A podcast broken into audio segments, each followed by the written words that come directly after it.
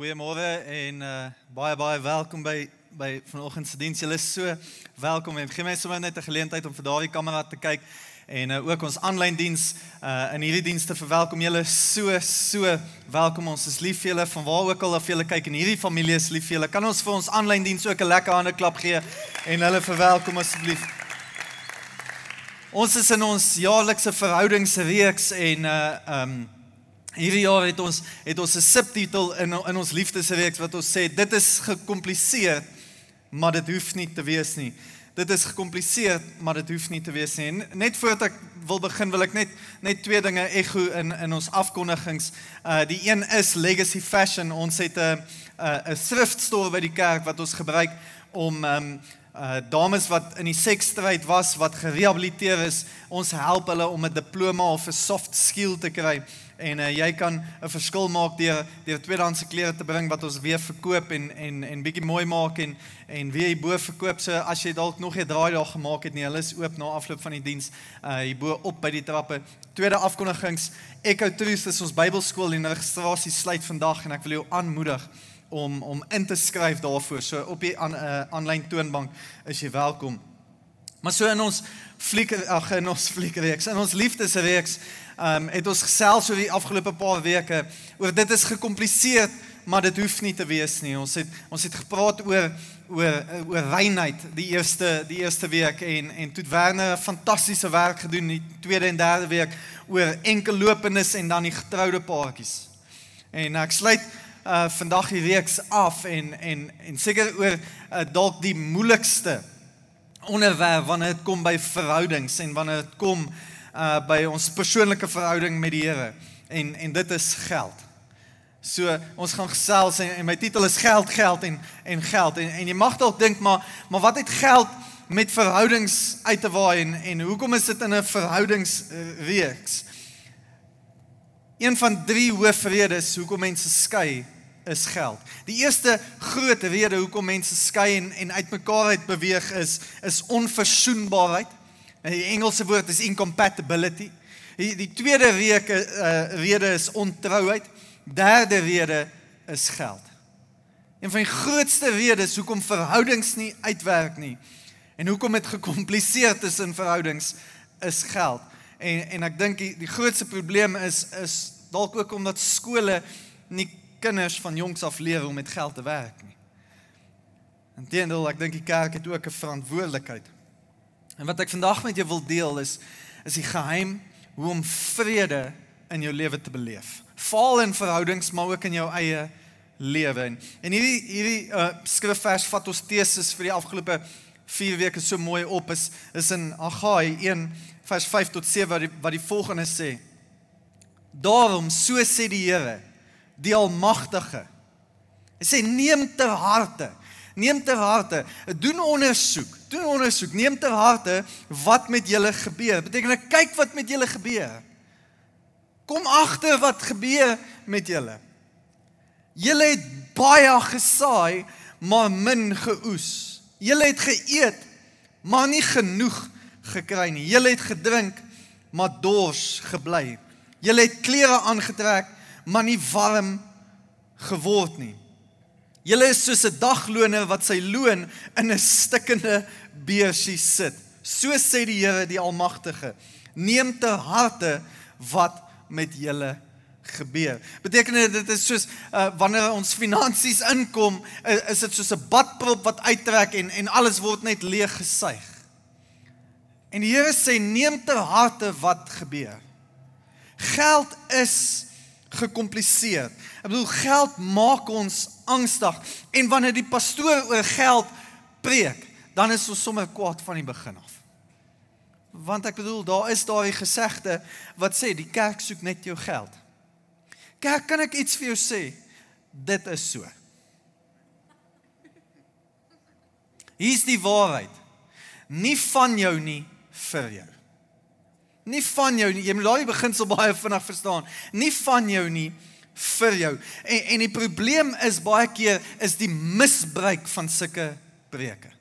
Die misbruik van geld en die misbruik van van sekere skrifverse. Dit laat my dink wanneer Jesus vir die vir die ryk jong man sê wanneer jy jou lewe neergee, wanneer jy jou geld gee, wanneer jy jou lewe gee, sal jy 'n honderdvoudig meer geseën word. En baie keer gebruik ons daai vers om te manipuleer. Ek wil net vir jou vinnig konteks gee. Daai vers is nie wetenskaplik ooit ag wiskundig ooit bedoel nie.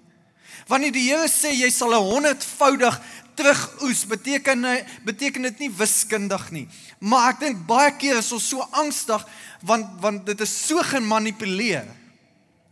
So gemanipuleer want want saai 1 rand en jy sal 100 rand terugoes want Jesus sê so.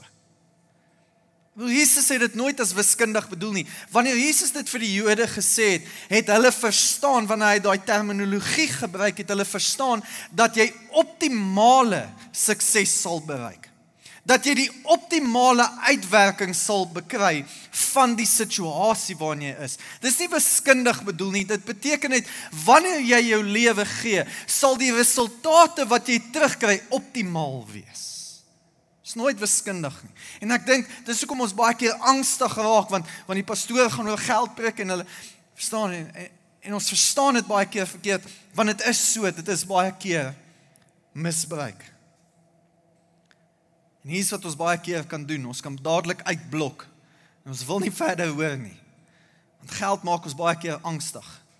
En ek het 'n baie sterk opinie wanneer dit oor geld kom, veral in die huwelik. Wat is joune? Wat is hare? Wat is julle sin? Dit is baie dis dis eenvoudig. Toe jy getrou het wat wat joune is is nou hare en wat hare is bly hare.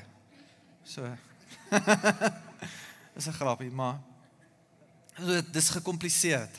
Geld sake is gekompliseerd. Hier's wat ek jou wil aanmoedig is moenie moenie uitblok nie want ek ek wil graag iets en 'n lewensbeginsel met jou deel sodat jy vryheid kan beleef. En ek dink is die geheim tot geluk en tot vryheid, nie net in verhoudings nie, maar tot jou eie lewe. Ons kry dit baie keer verkeerd. En wanneer ons dit verkeerd kry, wanneer ons ons geld sake verkeerd kry, dan word die lewe gekompliseerd. Dis hoekom Jesus Jesus praat meer uh, oor geld as wat hy oor hemel en hel gepraat het. Want hy het geweet dit maak die lewe gekompliseerd. Hy intedeel hy twee keer meer oor geld gepraat as hemel en hel. 16 van die 38 gelykenisse wat Jesus gedeel het, het gegaan oor geld en besittings. Hoekom want hy het geweet geld maak dinge gekompliseerd. Daar is 500 verse in die Bybel wat gaan oor gebed en geloof. Daar's meer as 2000 verse in die Bybel wat kom wat te doen het met geld en besittings. Hier is die vraag: Hoekom praat Jesus so baie van geld? Hoekom praat hy so baie van geld? Want hier is wat jy moet verstaan. Geld is geestelik. Jy moet hierdie konsep verstaan en hierdie waarheid verstaan, dit is geestelik. Daarom sê Jesus in Matteus 6:21, waar jou skat is, daar sal jou hart ook wees. Beteken die Here soek jou hart. En hy weet daar waar jou skat is, daar is jou hart. Nie net soek die Here jou hart nie, jou geliefdes soek jou hart. Jou kinders soek jou hart. En dis asof die Here geweet het daar's 'n senuwee wat gaan van jou hart na jou beursie. Hy hy het dit net geweet. En daarom sê hy vir ons, waar jou skat is, daar sal ook jou hart wees. En hy het verstaan dat dit geestelik is. En ek gaan nou vir jou verduidelik hoekom dit geestelik is. Maar ek hou van wat Billy Graham sê. Billy Graham sê if a person gets their attitude towards money straight, it will help straighten uh, out almost every area of their life. Wanneer ons ons gesindheid oor geld regkry, sê Billy Graham, sal dit ons help om om meeste van die areas in ons lewens uit te sorteer. Ons het nodig om ons gesindheid reg te kry. En daarom wil ek jou aanmoedig, moenie uitblok vanoggend en sê Luister, ek gaan nie nou verder luister nie. Ek wil jou aanmoedig, neem dit ter harte, kou daaraan. As jy nie daarvan hou nie, as jy nie daarvan hou nie, vergeet daarvan, kom volgende week terug. Ek kan nie wag om volgende week te preek nie want ek het 'n boodskap. It's going to blow your mind. Amen. Amen. Geld is geestelik. Waarom is dit gekompliseer? Is geestelik. Hier's wat ek wil sê, ons kan nie 'n Bybelse waarheid Ons kan nie 'n Bybelse waarheid en dit wat God uh, wat 'n goddelike beginsel is verwerp net omdat ander mense dit misbruik het nie. Ons kan dit nie verwerp nie. Ons kan nie ons kan nie nou uitblok nie. Ons kan dit nie verwerp want daar's ander mense wat dit misbruik het nie. Die Here het 'n beginsel wat hy met jou wil deel. Jy moet dit vasmaak in jou hart. En daar's verwarring oor geld. Want geld is geestelik. Lukas 16 vers 13 sê die volgende en, en hier sou kom dit geestelik is. Geen huisbediende kan vir twee baase gelyk werk nie. Want hy sal of die een minder ag en die ander een hoër of vir die een meer oor hê en die ander een afskeep.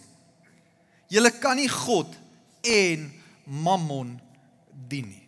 Nou Mammon is 'n woord, is 'n engel is 'n woord wat nie bestaan, nie 'n Engelse woord gewees nie.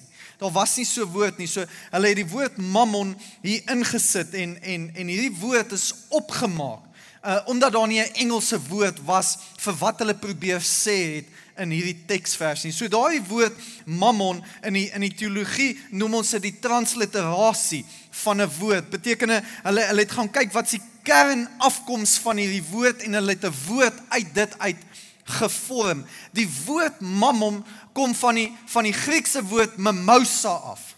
Ehm um, En en en dit was die oorspronklike woord, Moses, sorry, waar waar waar hulle hierdie woord vanaf gekry het. Moses is 'n 'n 'n Syriese god van geld vanuit Babylon. So hierdie god het ontstaan uit Babylon uit en is 'n Syriese god van geld. En en hier's wat jy moet verstaan, Babylon beteken om te verwar, verwarring. So die woord mammon beteken letterlik 'n Syriese god wat verwar. Is 'n geestelike ding. Geld is 'n geestelike ding. En wat die vyand wil kom doen is hy wil geld gebruik om verwarring in ons lewens te saai en daarom is geld so gekompliseer want dit saai verwarring. Dit bring verwarring in ons lewens en my hart is dat jy die verwarring uit uit jou lewe en uit jou verhouding sal uitskakel sodat jy begin vrede kan beleef in jou eie lewe. Hier's wat jy moet verstaan, net die Here kan seën. Net die Here kan jou seën. Die die vyand gaan wil dink en en jou laat wil glo en en verwarring kom saai dat jy meer geld nodig het sodat jy meer geseën kan wees, sodat jy beter lewe kan hê, sodat jy meer kan doen. En wat hy kom doen is hy kom saai verwarring. Daar was 'n boek geskryf when uh, when America told the truth. En hoe net hoe opereer hierdie gees van verwarring. In hierdie boek is daar gevra, wat sal jy doen? Wat sal jy doen vir 10 miljoen dollar? Beteken wat sal jy doen vir 160 miljoen rand? Eh, dis nogal snaaks, maar is eintlik baie hartseer wat hier geskryf is. Hoor net wat wat doen die gees van verwarring. 25% het gesê hulle sal hulle familie afskryf vir 160 miljoen. 23% het gesê hulle sal 'n prostituut word vir 'n week. 16% het gesê hulle sal hulle Amerikaanse burgerskap opgee. 10% het gesê hulle sal laat 'n moordenaar vrygaan. 7% het gesê hulle sal 'n vreemdeling doodmaak. 3% het gesê hulle sal hulle kinders opgee vir aanneming. ek weet, hier sit van julle soos vat hulle maar verniet. ek sal jou betaal. Ek joke. Hoor net hoor net hoe, hoe siek maak hierdie hierdie gees mense. Hy kom skep verwarring. Ek bedoel dat hulle sal moord pleeg want hulle dink geld gaan hulle gelukkig maak. Die gees van Mammon. En ek en jy het nodig om vrede te beleef Maar voordat ons vrede kan beleef in ons eie lewens, het ons eers nodig om ontslae te raak van die leuns wat die vyand saai in ons lewens. Die eerste leuen en ek gaan nie lank wees nie, maar die eerste leuen wat hy kom saai is as ek meer geld het, sal ek veiliger wees. I'll be more secure. I'll be financial secure. As ek meer, dis 'n leuen van die hel af. As ek meer geld het, sal ek veiliger wees. Inteendeel, uh mense begin dink hulle gaan veiliger wees. Spreuke stel dit as volg. Hy sê in Spreuke 18 vers 11 in die New International Version sê hy the wealth of the rich is their fortified city. Hoor wat sê hy sê their fortified. Hulle their fortified city. They imagine it a wall too high to scale. Hulle hulle hulle dink dit in. Dis nie die waarheid nie, dis wat hulle dink. En en wat die leuen wat die vyand wil hê ons moet glo is dat as ons meer geld het, sal ek en jy veiliger wees. Steve Steve Jobs het het eintlik intedeel anders te gesê toe hy op die einde van sy lewe gekom het, het hy gesê as hy geweet het sy lewe is so kort, sou hy nie so hard gewerk het om so baie geld te kry want hy kan dit nie eers meer gebruik nie. Hy sou sy geld en sy lewe anderste gehanteer en spandeer het gees van Mammon wil wil hê jy moet kom glo dat as jy meer geld het, gaan jy veiliger wees. Maar maar die woord van God uh, praat eintlik van die teenoorgestelde. En, en hier is wat ek wil hê jy moet hoor, geld is nie die probleem nie, kerk, dis die liefde vir geld wat die probleem is.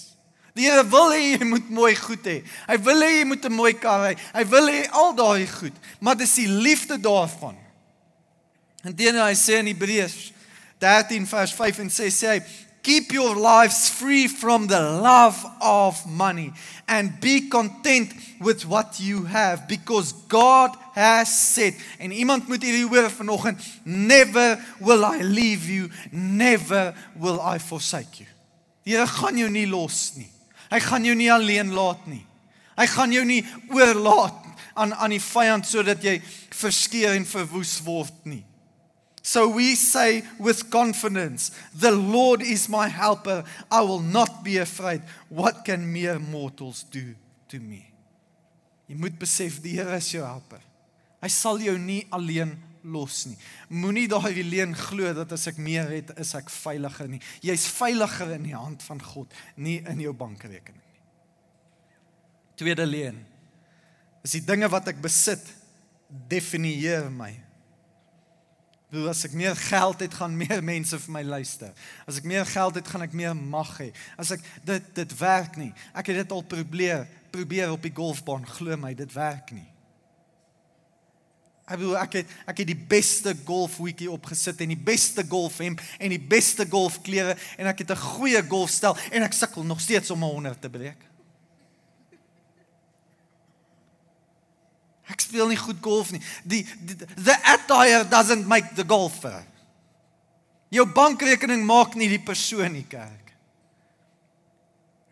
Dit definieer jou nie. Dit is nie wie jy is nie. Lukas 12 vers 15 sê, toe sê hy vir hulle: Pas op en wees op julle hoede vir elke vorm van van gierigheid wat 'n mens se uh, want 'n mens se lewe is nie afhanklik van die oorvloed van sy besittings nie. Ons is nie afhanklik nie. Eh, dit beteken dit kan jou nie definieer nie. Meer mense gaan nie vir jou luister nie. Hulle gaan dalk net vir jou luister vir wat hulle uit jou uit kan kry uit jou bankrekening uit, maar hulle gaan nie vir jou luister nie. Beteken nie jy gaan beter doen en jy gaan beter gesiene wees nie. Dit definieer jou nie. Prediker 5 vers 10 in die New Living Translation sê, "Those who love money will never have enough." How absurd uh, to think that wealth brings true happiness. Dit kan nie geluk bring nie. Weet jy wie's gelukkige mense? Weet jy wie's gelukkige mense in hierdie lewe? Romeine 4:7 en 8 sê, Wel geluksalig is hulle wie se ongeregtighede vergewe is en wie se sonde bedek is. Wel geluksalig is die man aan wie die Here se sonde nie toereken nie. Weet jy wie's gelukkige mense? Ons wat gered is, is gelukkige mense. Die feit dat ek weet ek gaan nie hel toe nie want Jesus Christus het my en jou sondes vergewe. Dit maak ons gelukkig nie meer geld nie, kerk. Derde leen. Ek het so baie maar ek gaan ek gaan hou by 3 en en dan gaan ek die oplossing gee. Derde leen is my goed. Ons ons ons glo hierdie leen dat my goed behoort aan my. My goed behoort aan my. Weet jy waarvoor ek die dankbaarste in my lewe? Toe ek 'n tiener was en ek en ek wou nie my kamer skoon maak nie, sê ek vir my pa, dis my kamer. Toe het ek die grootste pak slaaf van my lewe gekry en hy gesê niks aan jou lyf of in jou kamer of in hierdie jaar is joune nie. En ek kon dit af natuurlik nie verstaan het in daardie tyd nie, maar nou dat ek self besittings het, verstaan ek dit. Dit is nie myne nie. En daai my pa het altyd gesê daai klere aan jou lyf is nie myne nie. Jy's net 'n goeie rentmeester en jy behoort net 'n goeie rentmeester van daai klere te wees. Beteken in in in plain Afrikaans jy's 'n bestuurder van dit wat aan jou toevertrou is. Niks is ooit ons in regtig nie. En ons alleen wat sê maar dis myne en dit behoort aan my. Niks behoort aan jou nie. 1 Kronieke 29 vers 11 en 12 sê aan U Here kom toe die grootheid en die mag en die heerlikheid en die roem en die majesteit. Ja, alles in die hemel en op aarde. Aan U Here kom toe die koningskap en die selfverhoging as hoof oor alles. Alles behoort aan die Here. Hy maak ons net rentmeesters. Dis hoekom daar's 'n goeie goddelike vrees binnekant my oor hoe hierdie plek lyk wanneer mense hier instap. Ek is bang en ek sidder vir die Here as as ons nie mooi na hierdie plek kyk nie. As dit nie skoon is wanneer mense hier instap nie. As jy in die badkamer, hoekom want ons is rentmeesters. O, o, ons behoort nie al hier te gewees het in in in 4 of 5 jaar nie, maar die Here het baie aan ons toevertrou. En daarom het ons nodig om goed daarna te kyk, want alles behoort aan hom, kerk. Dis nie ek of wie span, dis net die Here van 'n syne. Maar hy het ons rentmeesters gemaak en hy het jou rentmeesters gemaak, 'n rentmeester van dit wat hy aan jou toe vertrou het. Alles behoort aan hom. Maar hier is die vraag as dit geestelik is. As Mammon soveel verwarring wil kom saai in ons lewens. Hoe maak ek en jy geld oningewikkeld? Hoe maak ons dit oningewikkeld? Sien die enigste manier hoe ons die verwarring kan uitkry en hoe ons dit oningewikkeld kan maak is wanneer ons volgens God se beginsels leef. Ek wil een belangrike beginsel met jou met jou deel en dit is die beginsel van die 10de. En hier's wat ek wil sê van die begin af. Ek het dit nie nodig nie. En die kerk het dit nie nodig van jou nie. Jy het dit nodig. En ons werk baie hard om alles verniet weg te gee want ons begroot oor alles. Maar wanneer ons oor 'n beginsel van tiende praat, moet jy besef die pastoor en sy personeel gaan nooit ryk word nie. Want in ons MOI staan daar dat ons nie meer as 35% aan salarisse mag spandeer nie. Hoekom? Want ek het nodig om vir die wêreld daar buite te wys dat die kerk is 'n goeie rentmeester van die Here se geld. Ons is nie hier vir geld nie, maar wat ek wel weet, dis 'n beginsel vir jou. En ek kan nie bekostig om dit nie te deel nie. So jy moet besef, jy gaan my nie ryk maak nie, jy gaan my personeel nie ryk maak nie. Jy kan een en elkeen van hulle vra. Hulle almal het 'n side hustle. Ek bedoel ek's 'n smous, ek verkoop enige ding. Werner bou huise. Jock voer skoene in. Janay het die mooiste earrings en goed wat sy verkoop. Denoor is van die beautifulste interieur goed wat Karen verkoop. Pieter is op Herbalife. Ek bedoel almal van ons, want ons weet ons doen hierdie want dit is 'n roeping en nie dat dit ons gaan geld maak. Maar hy's 'n beginsel wat jy nodig het om vas te maak in jou hart vanoggend oor die tiende Levitikus 27 vers 30 sê ook al die tiendes van die land van die graan van die land van die vrugte van die bome behoort aan die Here dit is heilig aan die Here Ons het verwarring in ons lewens want ons verstaan nie hierdie beginsel nie. Ons beleef nie vrede nie want ons geld maak ons de mekaar en ons verstaan nie hierdie beginsel nie. En dit dieselfde het met Israel gebeur in Maleagi. Maleagi 1 eh, is al klaar die boek Maleagi gaan oor is al klaar oor die Here hulle verlaat het.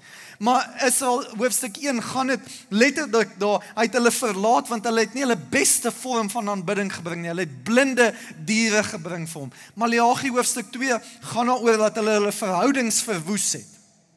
Maleagi 3 en ons gaan stil staan hier en ek gaan afsluit vir ons, jy kan so lank opkom. Maleagi 3 vers 6 sê die volgende: Ek het die Here ek die Here het nie verander nie.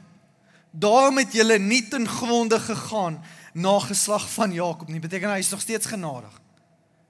Van julle voorvaders se tyd af het julle my voorskrifte van my voorskrifte afgewyk. Beteken al die afwyk julle julle julle volg julle eie kop.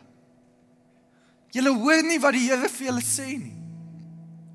Van julle voorvaders het julle van die voorskrifte afgewyk en nie daarvolgens geleef nie. Maar hier kom die Here en hy sê vir ons, wil jy wil julle die verwarring uit julle lewe uitkry? Wil julle begin vrede in verhoudings beleef? hy sê bekeer julle tot my. Beteken verander julle denke. Draai weg van daardie manier wat jy dink is reg. Bekeer julle dan tot my, dan sal ek terugkom na julle toe, sê die Here die Almagtige. Maar julle vra, waar moet ons ons bekeer? Sal 'n mens werklik en hier sê die Here hoekom? Sal 'n mens werklik vir God beroof? Tog beroof julle my. Julle vra, waarvan beroof ons u? Van die tiendes en offergawes. Daar is alreeds 'n vloek, nie wat die Here gebring nie, wat ons op onsself bring. Daar is alreeds 'n vloek op julle en tog bly julle my beroof. Die hele nasie doen dit. Die Here kom en hy sê die volgende: Bring die volle tiende na die voorraadskamer. Ek hou van hoe die Engels sê the storehouse. Beteken daar moet genoeg wees. Daar moet 'n oorvloed wees. Daar moet gestoor word. Hy sê bring die volle tiende na die voorkamer toe sodat daar iets te ete in my huis kan wees en toets my sê die Here my hier in sê die Here almagtige toets my of ek nie die vensters van die hemel vir julle sal oopmaak en vir julle reën sal uitgiet meer as wat julle kan gebruik nie. Hoor die Here se belofte. Hy sê hy wil vir jou so baie gee. Hy wil so baie oor jou uitstort dat jy nie kan genoeg kry daarvan. Daar's te veel. Sê toets my daarin. Vers 11. Ek sal die sprinkane keer dat hulle nie die oes op julle land vernietig nie en dat julle wingerde nie sonder vrugte is nie, sê die Here Almagtige. Vers 12. Dan sal al die nasies en die mense in jou straat dis dieselfde weergawe. Julle as gelukkige mense beskou. Julle sal in 'n begeerlike land woon, sê die Here die Almagtige. Here sê toets my hier in. Hy wil die vensters van die hemele vir julle oopmaak. Nie sodat jou pastore almal rok kan ry in die kerk. Ek wil dit net sê. Sodat jy kan meer hê. Sodat jy kan ontvang. Sodat jy oop hemele kan beleef. Ons gee nie omdat ons wil ontvang nie. Dit dit moenie die motief wees nie. Ons gee om te kan gee. Maar selfs is 'n tiende nie 'n Ou Testamentiese wet nie. Dis wat ek vir jou wil sê, dit is jy's vry. Jy hoef dit nie te doen nie. Maar dit bly 'n goddelike beginsel. And God is a God of principle and God honors principle. Hier's wat 'n tiende doen. 'n Tiende kommunikeer dat God eerste is in jou lewe. Inteendeel, 'n tiende het voor die wet ontstaan het, het die tiende al ontstaan. Dink net aan Kain en Abel. Hulle die wet het nog was nog nie eens 'n gedagte nie toe Kain en Abel al 'n tiende gesaai. Hoekom? Want dit is nie net 'n wet nie, dit is 'n goddelike beginsel. God kommunikeer dit in sy woord in Genesis 1 vers 1 in die NIV. In the beginning God. Beteken 'n tiende kommunikeer vir my en jou dat ons die Here eerste stel eerste in ons lewens. Wanneer ons tiende gee, sê ons Here, ons plaas U eerste in ons lewens. Genesis 4 vers 3 tot 7 Kain en Abel voor die wet ooit bestaan het. Inteendeel in Lukas 11 vers 42 sê sê Jesus vir die Fariseërs, julle julle gee tiende maar julle vergeet van hierdie. Julle moet hierdie ook doen sonder om hierdie na te laat. Want hy besef die beginsel want hy weet Mammon wil verwarring saai. Exodus 20 vers 1 tot 3 sê and God spoke all these words I am the Lord your God who brought you out of Egypt out of the land of slavery. You shall have no other gods before me. Beteken jy, kan mooi karre ry jy kan 'n mooi huis hê jy kan alles hê maar solank dit nie voor my gestel word nie. Deuteronomium 14:23 sê die volgende The purpose of tithing is to teach you to always put God first uh in first place in your life. Ja, maar dan kan jy 'n tiende bekostig nie. Jy's reg, jy kan nie bekostig om dit nie te gee nie. Want sien tiendes is 'n toets van ons geloof. Ek soek dit nie van jou nie, maar vir jou. Partykeer leef ons so 'n voorspelbare lewe. Maar 'n tiende kom versterk ons geloof. Ek en Mieke is, ons is al op 12.5% en ek ek sê dit nie om om om te breek nie. Ek sê vir jou ons wil die Here ons wil meer in ons geloof groei. Here, ons wil meer vertrou. Ja, maar die budget maak nie sin nie. Here, U gaan. Ons weet U gaan. Dit versterk ons geloof. As jy jou geloof wil versterk, vertrou die Here met jou tiende laaste. Ons hou in die kerk het nie my tiende nodig nie. En, en jy is seker gedeeltelik reg want want ons begroot vir alles en ons probeer net 90% van die vorige jaar se inkomste te begroot vir die volgende jaar sodat ons gesonde finansiële beginsels het het en maar 'n tiende laat die kerk toe om die werk van die Here te doen. En hier is die probleem. Ons studie wys net 35% mense saai 'n volle tiende. Beteken daar's 65% wat in verwarring leef. Wat nog nooit daai vrede beleef nie en wat nog nooit 'n verdere stap van geloof gevat het nie. Ek wil vir jou sê wanneer ons op op op 80% van mense kom wat wat gee. Wanneer ons op daardie plek kom, weet ons presies wat om met elke sent te maak. Ons weet presies, ons gaan nie 'n kampanje hoef te ran vir ons Champions Club nie want ons weet die geld gaan daar wees. By the way, dankie vir elkeen wat saai. Ons is al op 75000 rand vir die Champions Club.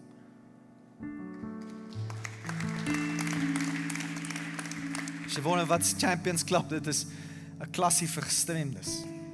Sodat hulle ouers so kan kerk toe. Ons gaan dit nie ons gaan nie 'n kampanje hoef te ran nie. Ek weet presies wat gaan gebeur wanneer ons 500 miljoen rand in ons bankrekening het. Ek weet presies want die Here het 'n biljoen rand droom in my hart geplaas. Daarom sê hy dat die stoorhuis sal vol wees. Jou tiende stel die kerk in staat om die werk van die Here te doen. Maar dit gaan ook jou vryheid begin gee. En jy gaan vrede begin beleef want dit gaan die verwarring uitsorteer in jou eie lewe. Kom ons sluit die oë. Here, dankie vir u liefde en dankie vir u goedheid en guns en genade. Ek kom bid, Here, mag u mag u in ons harte kom werk, Here, en mag ons u begin vertrou vir dit wat u wil kom doen in ons lewens.